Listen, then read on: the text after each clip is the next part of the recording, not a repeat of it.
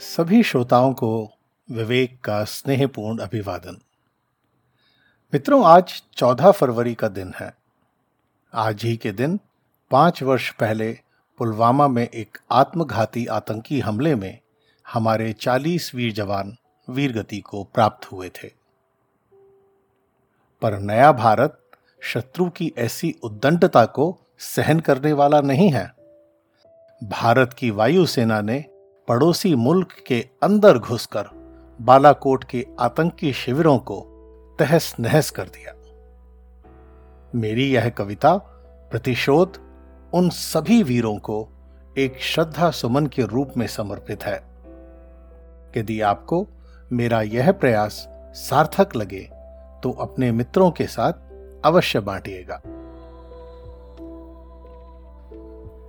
चलो फिर याद करते हैं।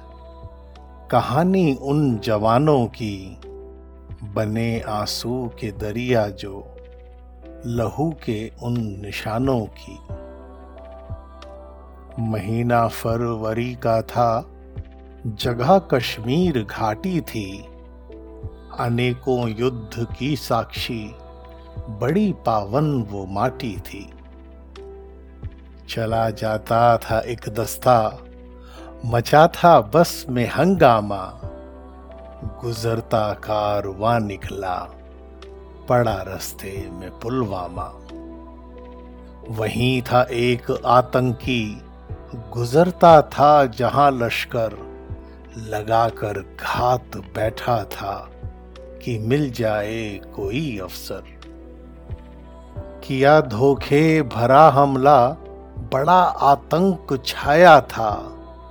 हुआ गमगीन वतन सारा, बहुत गुस्सा भी आया था। सहन करने की सीमा है, समय प्रतिशोध का आया। सभी हमलों के पीछे जब पड़ोसी मुल्क को पाया।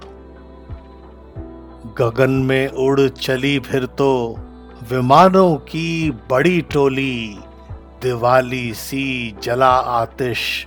मनाई खून की होली। बमों की गूंज से धरती, टहलती थी, दहकती थी, उड़े चथड़े हवाओं में फजा सारी धधकती थी। कि बालाकोट हमले से पड़ोसी मुल्क घबराया, रुका आतंक भारत में अमन परचम था लहराया। क्षमा शोभा तभी देती, हो जब प्रतिशोध की क्षमता। पराक्रम हो भुजाओं में, लहू दुश्मन का जब जमता।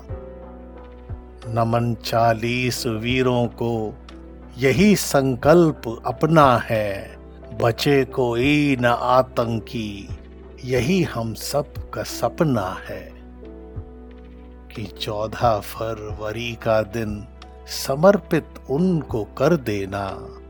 सुमन श्रद्धा के वीरों को चढ़ाकर याद कर लेना। सुमन श्रद्धा के वीरों को चढ़ाकर याद कर लेना। जय Hind.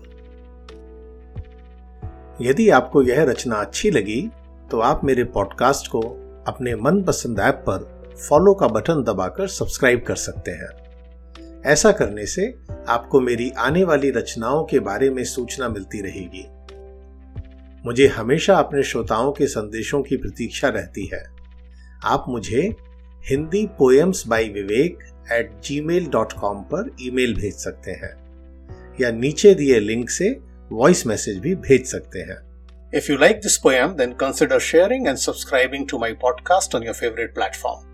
You can also send a voice message to me by clicking at the link given below.